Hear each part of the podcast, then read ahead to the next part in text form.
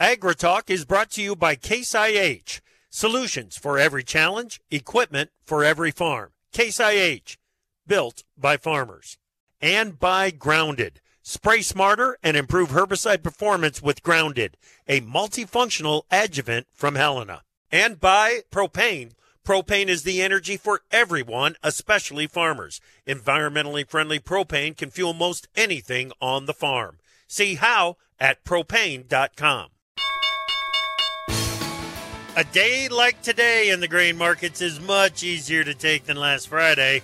Today felt like the market did something to turn off the selling, but there's still a long ways to go before the markets prove a low has been established. Live cattle erased early losses, lean hogs were mixed, and cotton futures jumped right back on the rally train to start a new week. Live from Maze's moderately maniacal Monday via Farm Journal broadcast, this is AgriTalk. This afternoon, we'll talk with Darren Frye from Water Street Solutions. Later, Cary Artac from artacadvisory.com and directly following the news, Jack Scoville from the Price Futures Group. I'm handsome newsman Davis Michaelson, and now, here's the host of AgriTalk, Chip Flory. All right, Davis. Hey, man. Yeah, not a bad start to the week, dude. Mm-hmm. Not at all. Not at all. No, no. Uh, I think when I look at that corn market is where I want to be most impressed. Yeah. But wheat did a nice job moving off the lows. It, soy complex did close on the plus side of unchanged. So lots of positives to take from it, including that we have touched 70 degrees just outside the bunker. that is outstanding, sir. How do you like it? Oh, there is there is legitimate warmth mm-hmm. to the breeze mm-hmm. when you walk out. It just it, it, and it changed, of course, from this morning. Yes. But I walked out over the noon hour and it hit me, and I'm like, wait a minute. Yeah. What is going on here? Yeah. Just legitimately warm. Yeah. You got your you got the flaps open in the bunker. I do. I do. Boy, me too. Yep. Me too. yeah, I can hear the breeze blowing out there and everything right now. Got the mm-hmm. leaves blowing around out on the patio. It's it's uh it's springtime here in the bunker. I love it. I love it. Very sunshiny right. and uh, pleasant here in the city of Fountains today as well. Just a little yeah, warmer than than y'all up there north, but uh, you know we're we're right in there. We're in the ballpark. Good. Yeah. Good. Good. Good. We got Darren Frye on the show today. Yeah, we do. Uh, we'll get some perspective on just what today means you don't want to read too much into it. Mm-hmm. Today was a whole lot better than following through to the downside, mm-hmm. but let's not get let let's let's not get too excited about what is happening in the markets. Let's try to put some perspective on it and and uh, ease into this talk that uh, the markets are trying to put in some kind of a what what do you call it winter or spring low I don't even know. Weather's Gosh, got me know. that confused. Yeah, yeah, it's a confusing time. Mm-hmm. Yes. Let's get to the news. May soft red winter wheat futures opened fractionally higher today, then dipped to test support at the 560 level.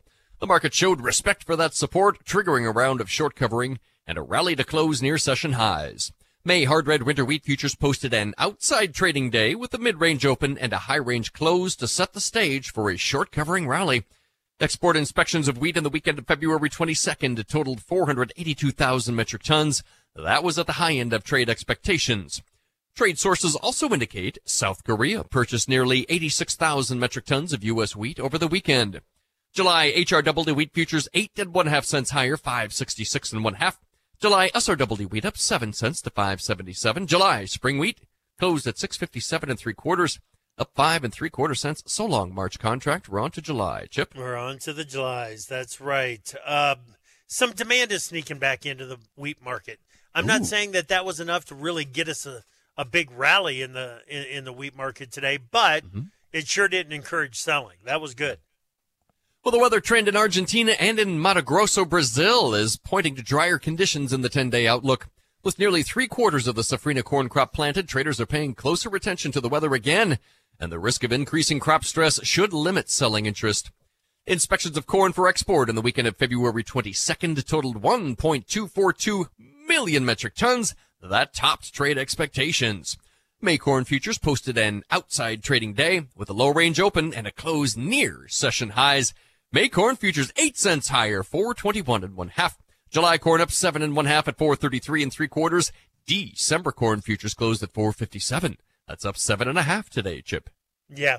Uh, you know, we're going to watch that Safrinha corn crop weather now. I think that's that's going to be a focus for the market. It, it, well, it's got to be it's got to be a focus for the market going hmm. forward. AgRural cut its Brazilian bean crop estimate 2.4 million metric tons to 147.7 million metric tons. The consulting firm says the Brazilian bean crop is 40% harvested. That's ahead of last year at this time when just one third of the crop was harvested. Traders say the drier trend in the 10-day outlook for Mato Grosso and Mato Grosso do Sul helped to limit selling in grain and oilseed futures. Export inspections of beans in the weekend of February 22nd totaled 975,000 metric tons, in line with trade expectations. May beans spiked support at Friday's low before recovering to close fractionally above the opening range. May beans three and a half cents higher today, 11.45 and a quarter. July up four cents, 11.55 and one quarter. November beans closed at 11.29 and three quarters. Chip, that one's down a half cent today. Yeah. yeah, some help from the product markets. May soybean meal today up 60 cents a ton, and May bean oil was up 42 points. July cotton's off to a good start this week, up 106 points, 93.68. On your livestocks, live cattle futures opened solidly lower and then spent the rest of the day erasing losses to end with slight gains. April fat cattle 20 cents higher, all told 188.10. The June contract up 22 and a half to 184.10. April feeder futures down 107 and one half to 258.90. And on the snout side, April lean hogs gapped lower, firm to fill the gap, then fell back to post a mid-range close. April hogs 92 and a half cents lower, 86.27 and a half. The June contract up 47 and one half to 99.85. Chip. All right. Thank you very much, Davis. Let's bring in Jack Scoville, Price Futures Group. Hey, Jack, how's it going? It's going great. Beautiful day here in Chicago. I'm sure yeah. you're having one out there in Iowa too. Absolutely. And uh, boy, it's hard to believe it's still the end of February, isn't it? Yeah, yeah, it certainly is. I saw guys putting anhydrous down yesterday, so it, it's. I can uh, believe it. yeah, yeah, things are things are moving ahead, no doubt. What'd you make of that comeback in the corn today? Looked pretty good. Yeah, it did. It sure did. And of course, that's been the most uh, oversold of the market uh, between the corn and the beans. The corn's really been taking it in the uh, in the back end here for a long yeah. time, and to see it turn, but to see it turn around, getting ready for uh, deliveries was was uh, just showed how how big the speculative selling has been, and how little interest there is on the part of producers of uh, selling into this uh, most recent sell-off. It's going to take it's going to take more than just a five or ten cent rally to get these guys interested in selling. So that was an interesting thing to find out as well. Yeah, yeah, good point. It it, it uh, I, I'm not exactly sure what's going to move more corn out of the bin, but first things first, right? First things is let's get the funds to stop selling, and today's the kind of day that at least can start that process, right? Oh, absolutely, and uh, you know we're we're shifting into a new month. You know we, um, yeah. Uh, March goes into delivery this week, and we're going to be uh, dealing with May, and that changes. That should change the attitudes here a little bit. Now, now we're going to be focusing uh, as much on Brazil, South America generally, as we are on what's going on here in the U.S. And the crops down there, um, at least the soybeans, we know are in bad shape, and the corn. By then, by uh, the time we get to May, could be in equally in bad shape yeah. by uh, dry conditions up north. Yep, yep. Good stuff, Jack. Thanks, buddy. We'll talk to you next week. Okay, great. All right, that's Jack Scoville, Price Futures Group.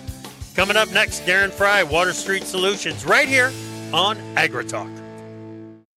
Go on the offensive against weeds with Antares Complete from Helena. Antares Complete eliminates early weed competition with long lasting residual control of broadleaf weeds and grasses. With a balanced premix of three herbicides, Antares Complete combats herbicide resistance and helps soybeans achieve a faster, more vigorous start to the season. Take a tactical first strike against weeds and protect your soybeans early with Antares Complete. Always follow label instructions and check registration before use. Contact your Helena representative to learn more. From powering irrigation engines to warming buildings, propane has always been a part of American farm life. Now, you can be a part of propane's future and save money at the same time. The Propane Farm Incentive Program is a research initiative that provides farmers up to $5,000 towards the purchase of new propane powered equipment. In exchange, participants share performance data to make tomorrow's ag operations more cost effective, more efficient, and more environmentally friendly with propane. Getting started is simple. Visit propane.com slash farm incentive to see if you're eligible. My mom's got a new Case IH tractor and it can do it all. Bale hay all day See in the dark with its powerful LED lights. Hook up all the implements. Shift like a race car. Steer with ease. And it can also cool my juice box. Yeah, her Case IH tractor can do everything she needs it to. Looking for a tractor that can do it all? Check out caseih.com.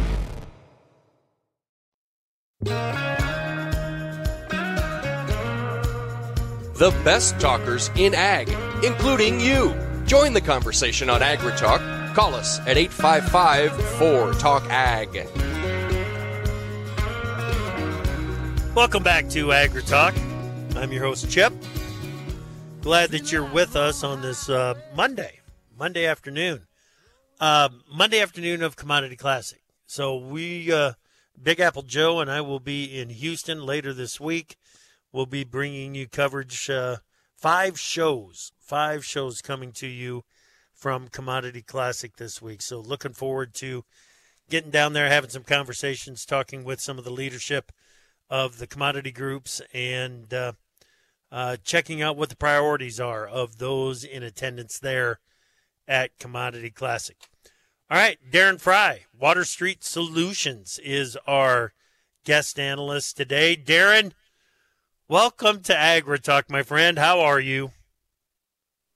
Hey, thanks for having me. I'm doing great. It's been a while since we've talked, but yeah. uh, what a great day out there. Hitting 70 degrees here in a lot of places in the Midwest. Yeah. Yep. We've got the 70 right now. I got the window open. Every now and then a warm breeze blows in the bunker. It's uh it is pretty incredible. Uh, it's a Feb 26th that I'm going to remember. That is for sure. For sure, for sure. So. Yeah, we're gonna get we're gonna get dip down here in a couple of days, but it's right back up. It looks like this warmth's yeah. upon us here for less at least the next few weeks. Yes, it does. Yes, it does. So, okay, how excited should a guy get about today's action in the corn market? You know, the corn market had a really good close. I mean, it's been beat up the most out of any of the markets. Uh, really getting the bearish sentiment to uh, a high level. Just nobody has any hope of a rally and concerned about not only old crop values that are left in the bin, but also new crop and, and opportunities there. But what we ended up having today was a couple key reversal patterns on the charts. If you look at the May contract, we had a mm-hmm. bullish engulfing candle pattern on the Japanese candles. So that's a deep, okay. decent reversal pattern. Uh, it could mean that uh, we have some ups here coming. But also on an open high low close chart, we had a double key reversal outside bar combination. So a very strong day um, after being lower uh, and, and, then giving up uh, on those sellers and turning the market around. It's a positive close. We need to see follow through, and we really need to see. May corn get over critical resistance at 435. Yep. If it does that, maybe we have a bottom in place until later in summer.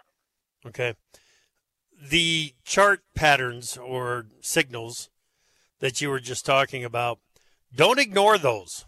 Um, those th- those have proven to be good indicators in the corn market in particular in the past, haven't they? Yeah, they have. I mean, anytime you get either one of those or both of those, yeah. Uh, in a daily close like this, um, you should see follow through to the upside. This should yep. mean that the selling uh, comes off the market some, and we should see short covering.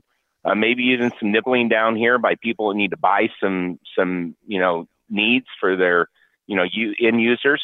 And then, of course, we need to see follow through beyond just a day or two. We need to see the market really then start breaking critical resistance level. But this could be something you look back on a week or two uh, from now and say, yeah, that was the low.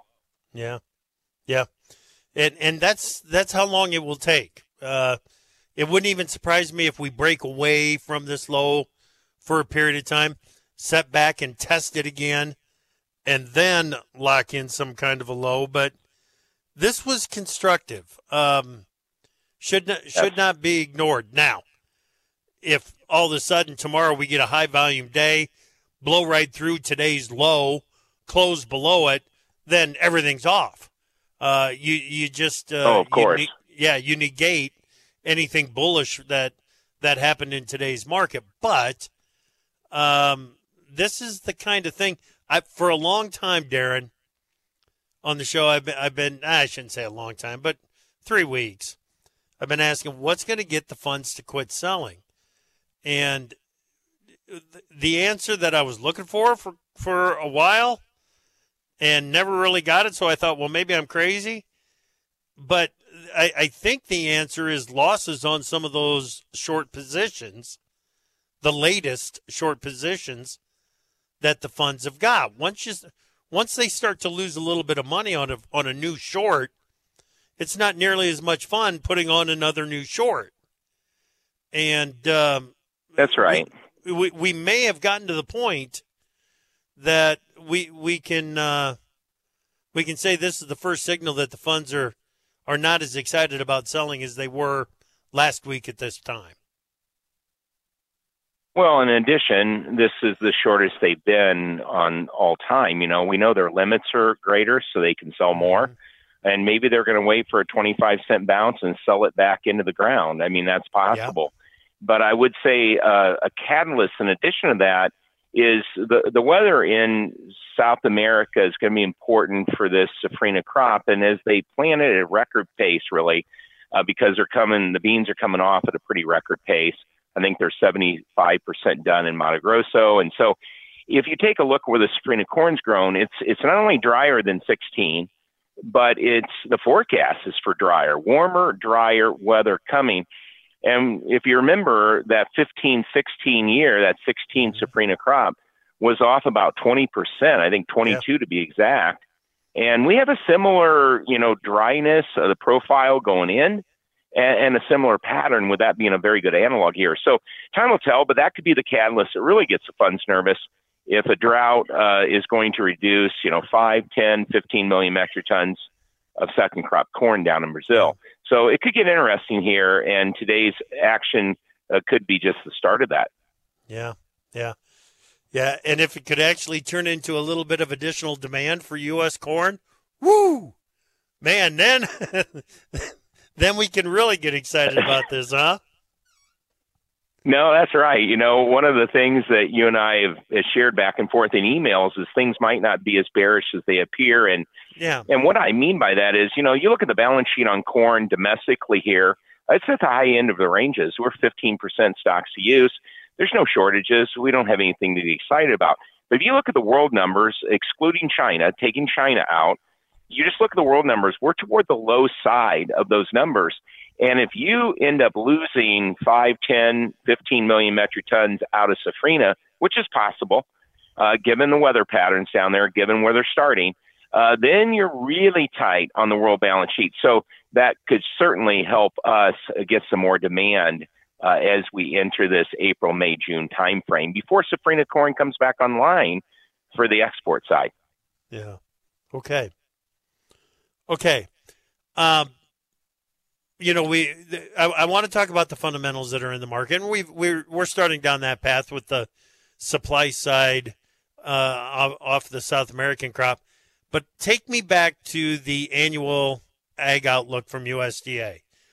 Was there anything in in the the balance sheets that we got from the ag economist's office that made you scratch your head, made you think, "Yep, that's really smart"? Was anything that caught your attention?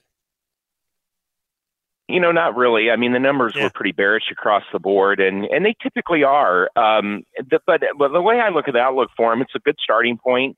Um, but they don't have the best history. Nobody does predicting what the outcome will be months and months ahead of the final harvest, right? And so, you know, it's a good starting point, but hey, there's a lot of things that got to play out, and we don't know all those things when it, it you know, uh, you know, filters into the demand or the supply side. So we'll see. It's it's kind of got the bearish things dialed in, and I think the biggest fundamental is the dollar has been fairly strong, and that has kept these funds in a deflationary mode, and and the dollar's been strong enough. You know, the Feds have held off on cutting interest rates now, probably till June, and this has allowed the the funds to continue to press the pedal on the short side. And so I think if we see any change in the dollar or the Fed's position, uh, that could be also something that really helps corn and soybeans and wheat out because we know that anytime the dollar's strong, exportable goods, even energies, and we export a lot of crude now,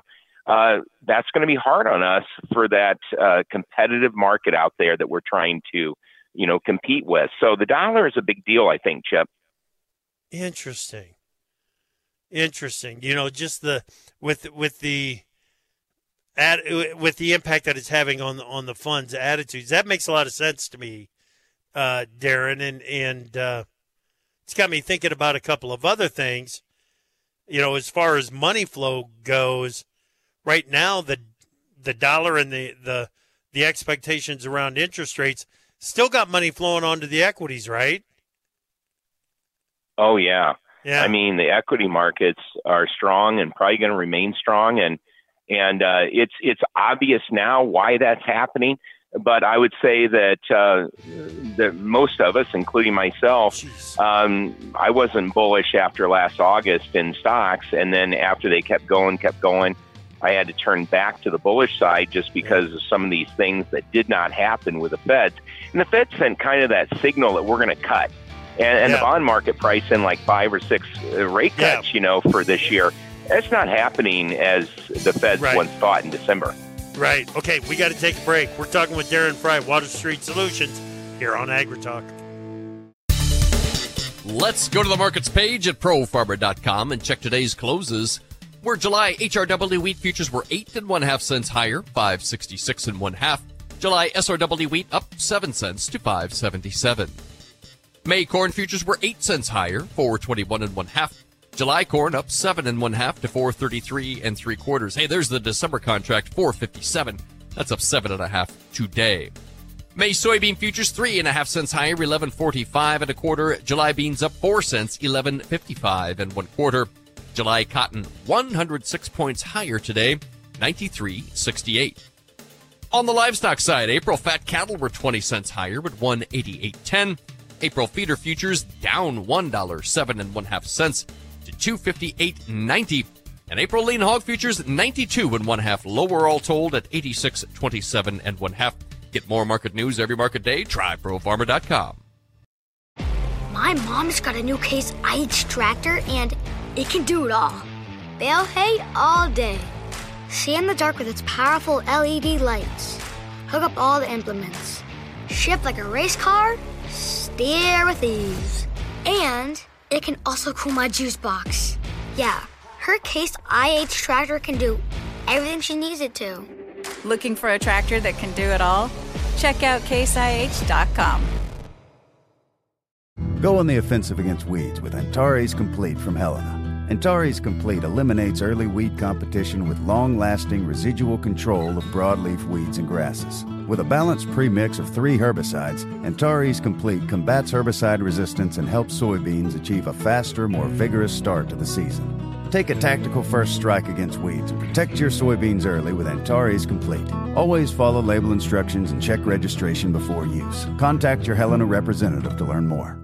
From powering irrigation engines to warming buildings, propane has always been a part of American farm life. Now, you can be a part of propane's future and save money at the same time. The Propane Farm Incentive Program is a research initiative that provides farmers up to $5,000 towards the purchase of new propane powered equipment. In exchange, participants share performance data to make tomorrow's ag operations more cost effective, more efficient, and more environmentally friendly with propane. Getting started is simple. Visit propane.com slash farm incentive to see if you're eligible.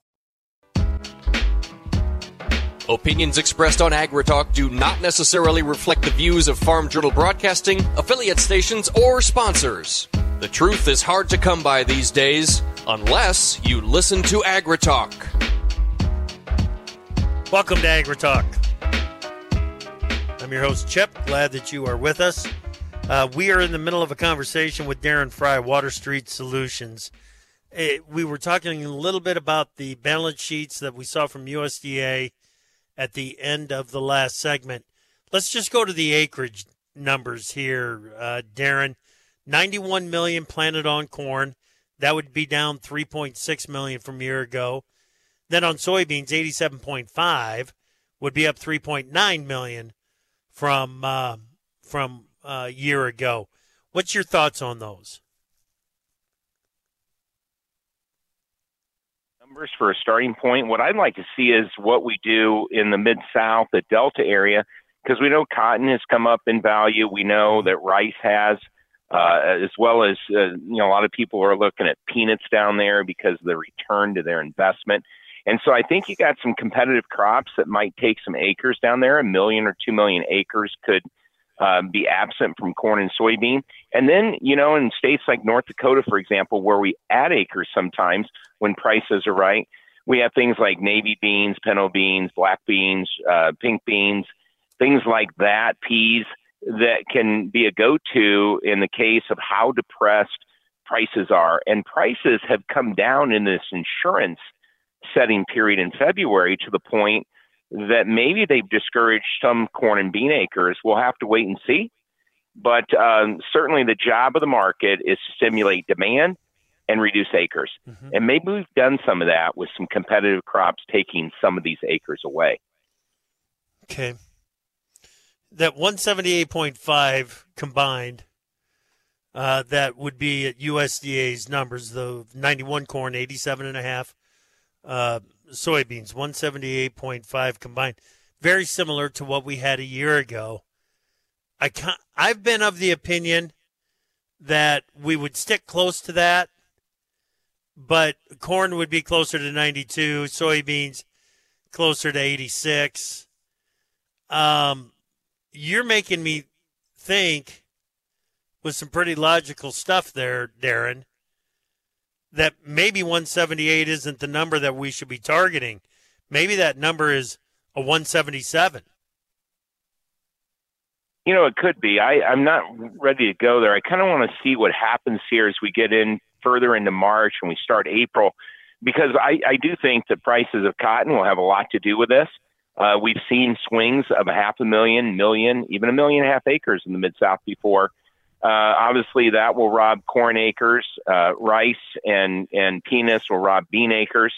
And if you take a look at what the demand is for those products and what the supply is, because balance sheets on rice and cotton here domestically are kind of middle to low end of the range, and they're both on the low end of the range on the world balance sheets. So we might get a few more acres that robs us down there. I think the people in North Dakota are just trying to figure out how they make corn and soybeans work compared to some of these specialty crops. And so we could see, you know, a few hundred thousand acres here or there get leaked out. So maybe 178 and a half is high when it's all said and done. We'll have to hmm. see. Yeah. Interesting. Interesting because boy, eh, we we we like to think that it matters. You know, just how many acres are planted. And in reality, in the big picture, there are years where, yeah, it matters, but if it's if it's a million plus minus on corn, it, eh, that won't have that much of an impact. This year, it has an impact because if if if it does get to 92, 92 and a half, it gets a whole lot easier to eh, you know write a story that's that's priced negative right up to the middle of summer. But if we're sitting at 91, oh, yeah. 90 and a half, something like that, all of a sudden, it's not that it, it's not that easy to tell the negative story anymore, is it? Well, no, especially like if if Safrinha here over the next couple months loses yeah. 10 million metric tons, we have a little bit smaller acreage. There's still a battle with the weather guys on when El Nino is going to move to La Nina. Obviously, the later it does it, the better our crop's going to be here in the U.S. in the northern hemisphere. But if it if it if it arrives a little earlier, and some people are forecasting that, then you know we could have problems with our growing season. Now, I'm not talking about a severe problem, but hey, there's a big difference between a 182 yield and a 174 yield, especially if demand is a little bit higher and acres have been cut a million acres. Right. Uh, that will matter. Yes. Yeah. Yeah. Okay. All right. Um, you know these the the prices that we've got available right now, and I'm thinking about the new crop markets in particular. It it uh, it does set the market up for some unexpected uh, variables as we get into oh, the yes, spring. it sure does. And I think that's what I hear you talking about is, you know, low prices hurt. It, it, we gotta we gotta recognize that. Yeah, low prices are hurting the U.S. farmer. Um, they're killing the South American farmer. Um, now we've had some really good years leading up to this, but this is not a good scenario if prices stay down. And I think that's the fear of the marketplace is we're not going to get an opportunity to sell higher prices. Everything's so bearish and uh, there's just no hope, and it's very dark here ahead of uh, the crack of dawn, let's say. But I do think that with the funds position, uh, if we see the Feds come in here in June and cut interest rates, we see some macro things continue to improve as China does some stimulus. Acres a little smaller, demand's a little bit better.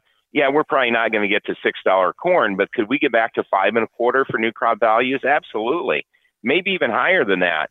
It'll just depend on all of these inputs and how they factor in. But certainly, a guy's got to look for higher prices to sell, in my opinion. Okay. So th- that brings up a couple of ideas. Number one, on new crop marketings, what kind of a when you have a conversation with a with a grower right now talking about new crop marketings, what do you talk about? Well, I think you have to wait until you get a rally. I think there's going to be a lot of resistance between five and five twenty. The farmer, as as normal, and I'm not, you know, don't hear that as a negative. Anybody listening to this, but but we get so wore down. Think about it. We get so wore down, and we say things like, "We ever get back to four eighty or five dollars, I'm selling everything." Yeah. And usually, what happens after that is something better. And um, so, yeah, you can sell everything at four eighty-five dollars. I think resistance in new crop corns more in that five ten to five and a quarter area, and then in new crop soybeans, that's going to be into that clear up to you know twelve fifty even. Uh, so could we see a dollar quarter rally? Nobody can see it, but yeah, it can happen. And you need to be taking action there.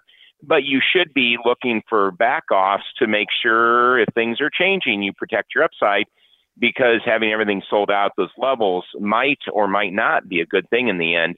And therefore, upside coverage might be necessary. Right. That upside coverage, you know, it, it some some some don't like to do it because they feel like they're trying to fix a wrong, uh, you know, fix a mistake. But to me, it's just flexibility. You got to be willing to take a look at that, right? You're absolutely right, Chip. I like that word flexibility. I mean, uh, there isn't many businesses out here where you can make a decision and then go undo it when the information uh, changes yeah. that you made that previous decision on and and call options, upside uh, buybacks, th- those allow for that. And I think back no longer than than farther than four years ago, 2020. A lot of people sold all their corn and 21 corn for under four and a quarter, and and then look what happened. And that refusal to buy that back cost a lot of people a lot of money, and things really changed. And when they change, you have to change with it. And right now it's bearish, bearish, bearish, but at some point things could look a little bit more positive than they do today. Okay. So the other thing that the thought that that you triggered in my mind here is when when it comes to looking forward to the next South American crop, the next Brazilian corn crop and Brazilian bean crop. My attitude for the last several years has been, you know, whatever last year's acres were, it's it's you know add on to last year's acres the expansion is going to continue. It's going to continue. Is it? Is it going to continue in this kind of an environment? I would say, you know, that that trend is your friend and it will probably continue over the next decades to come, right? But this year might be a little bit different as we come into their next growing season. I'm thinking one of the big differences could be if we flip. I mean, we talked a little bit about El Nino moving to La Nina in our growing season, but I don't think you have to look too far to find a lot of folks on the weather side that that would say, "Hey, if we flip into full blown La Nina again." Uh, that won't be great for Argentina and southern Brazil. And that's where the yield losses got us a couple years ago when southern Brazil was so bad. They need more rain down there, and they, they didn't get the rain they needed. And that's when that crop was off more than what even this year's crop being dry up north is off. So, um, kind of what I'm thinking is, is hey, maybe acres aren't as big down there next year, but maybe weather isn't as favorable next year. And we got to see how that transition from El Nino to La Nina happens because that could be why corn at five dollars isn't the thing to sell all of it. It could be that as we get into South American growing season, we see upwards of more like five fifty to six because they have a problem. And I think we can't discount that. Interesting. Boy, if we do make that transition and get some stressful conditions in, it'll be interesting to see who reacts first, whether it's speculative money in the market and getting onto the long side, or if it's going to be the importers that react first and, and get some coverage on with some some U.S. corn and soybeans. It'll because it's boy, you want to talk about uh, learning to be patient. We learned it last year. Great stuff, Darren. Thank you so much, buddy. Thank you. You Hey, bet, Darren Frye. You bet. it. Water Street Solutions. All right, Cary Artac is next. My mom's got a new Case IH tractor and it can do it all. Bale hay all day. See in the dark with its powerful LED lights. Hook up all the implements. Shift like a race car. Steer with ease. And it can also cool my juice box. Yeah, her Case IH tractor can do everything she needs it to. Looking for a tractor that can do it all? Check out caseih.com. Go on the offensive against weeds with Antares Complete from Helena. Antares Complete eliminates early weed competition with long lasting residual control of broadleaf weeds and grasses. With a balanced premix of three herbicides, Antares Complete combats herbicide resistance and helps soybeans achieve a faster, more vigorous start to the season. Take a tactical first strike against weeds and protect your soybeans early with Antares Complete. Always follow label instructions and check registration before use. Contact your Helena representative to learn more. From powering irrigation engines to warming buildings, propane has always been a part of American farm life. Now, you can be a part of propane's future and save money at the same time. The Propane Farm Incentive Program is a research initiative that provides farmers up to $5,000 towards the purchase of new propane powered equipment. In exchange, participants share performance data to make tomorrow's ag operations more cost effective, more efficient, and more environmentally friendly with propane. Getting started is simple. Visit propane.com slash farm incentive to see if you're eligible. Do you suffer from talking on the radio phobia? No problem. Send us a tweet at hashtag AgriTalk. Welcome back. A lot of good things to think about in that conversation with uh, Darren Frye. Some some stuff that's a little counter to Okay. things that we've been talking about on the show. Uh, you know, maybe things aren't quite as bearish as what we thought they were. Hey, take a look at this. And yeah, it, I enjoy those conversations. Yeah, for sure. I enjoy those. Yep. Yep. That that was good. That was good. All right. Cary Artac. Artac Advisory joins us right now. How you doing, Cary? Oh. We need a little Cary. Oh. It's gonna work gonna work on getting Cary in Yeah, here. I'm I think work on this real quick. Yeah, Oh, okay. Looky there. Okay. Yeah. That wasn't Cary, that was Big Apple Joe right That was there. Joe. Sure yeah. was. So uh, but we will get him in here in just a second, I'm sure. Let's try again. and get an update on Here. what's going on in the the charts. Hey, Cary, what's up? Hey Chip, how's it going? I didn't hear any of that. I just uh, just came on, so I'm ready to go. oh, that's good. That's good.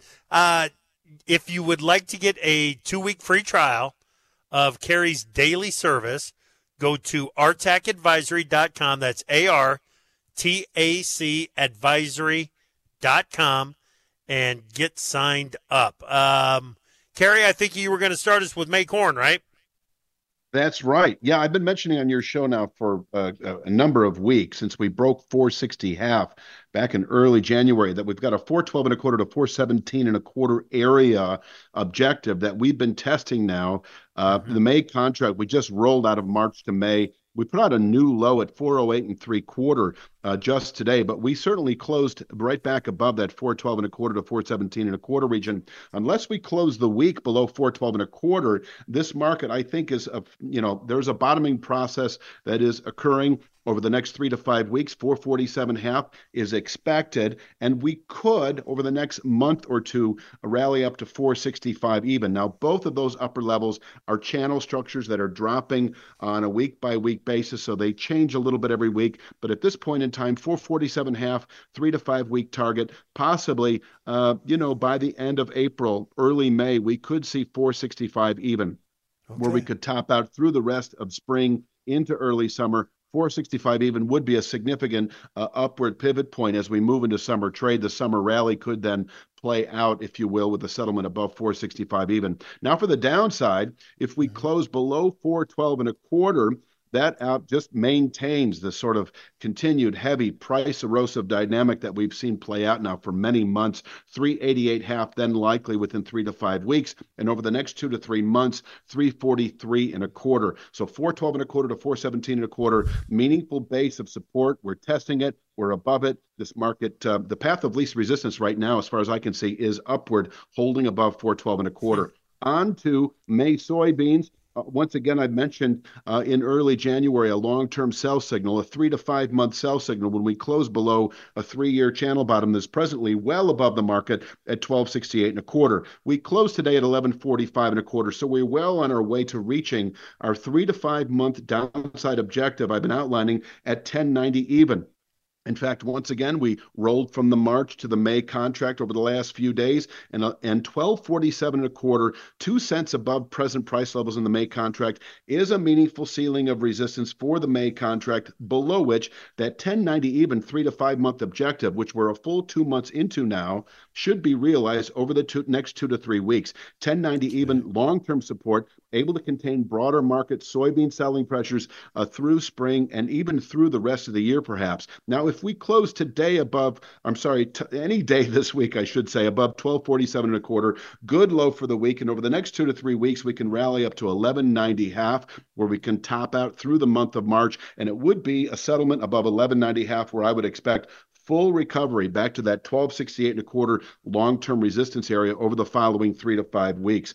Uh, but we are heavy into March okay. below 1247 and a quarter, that 1090 even long-term target in reach now over the next few weeks. And finally, April feeder cattle, we rolled from March to April. I've also been mentioning how over the last couple of months, we have this 267.07 long-term target to the upside. We closed 258.90 today. Mm-hmm. 267.07 is that 28-year channel top that we tested in September. And once we tested it, we fell viciously back to the December low. We're in reach of it again now, 267.07. Over the next couple of weeks, we could test it, and it can contain buying through the rest of the year. If we close above 267.07, which I don't see this week, 281 even becomes our next two to three month target, where once again we find long term resistance.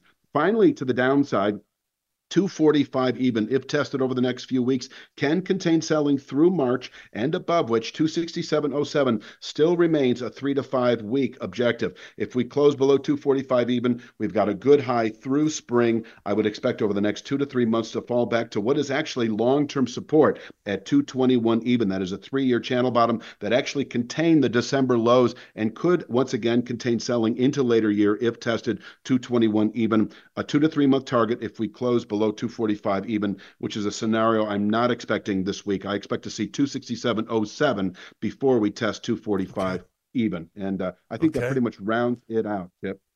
Good stuff, Cary. A lot of targets out Thank there to, to keep an eye on. So we appreciate that a bunch, buddy. We'll talk to you next week. All right. Very good. Take care. All right. Cary Artac, Artac Advisory. Man, some of those numbers that he kicking out in feeder cattle. Good grief, Davis. Yeah. Yeah. Woo, man. Um, some big numbers to watch in there. That that is for sure. And and well, you know, on the downside, when you start talking about 380 and in corn and May corn, Mhm. that's uh, that's something to pay attention to as well. All right, National Weather Service six to ten day outlook for March 3rd through the 7th. Is that yeah, yeah? Wow, Yeah, that's us. That's us. We're there now, bro. we got a we've got above normal temperatures expected in the corn belt.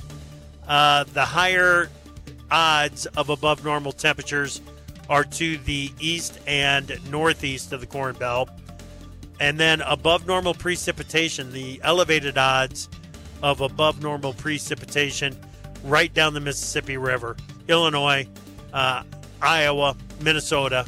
So pay attention to that. Real quick on the 8 to 14 day, the above normal temperatures stick around from March 5th through the 11th. Hey, thanks for listening today. I'm going to be traveling tomorrow. Davis is going to talk land values with Doug Hensley and the economy with Dr. Vince Malanga tomorrow morning, right here on AgriTalk. I'll talk to you next from Houston and Commodity Classic.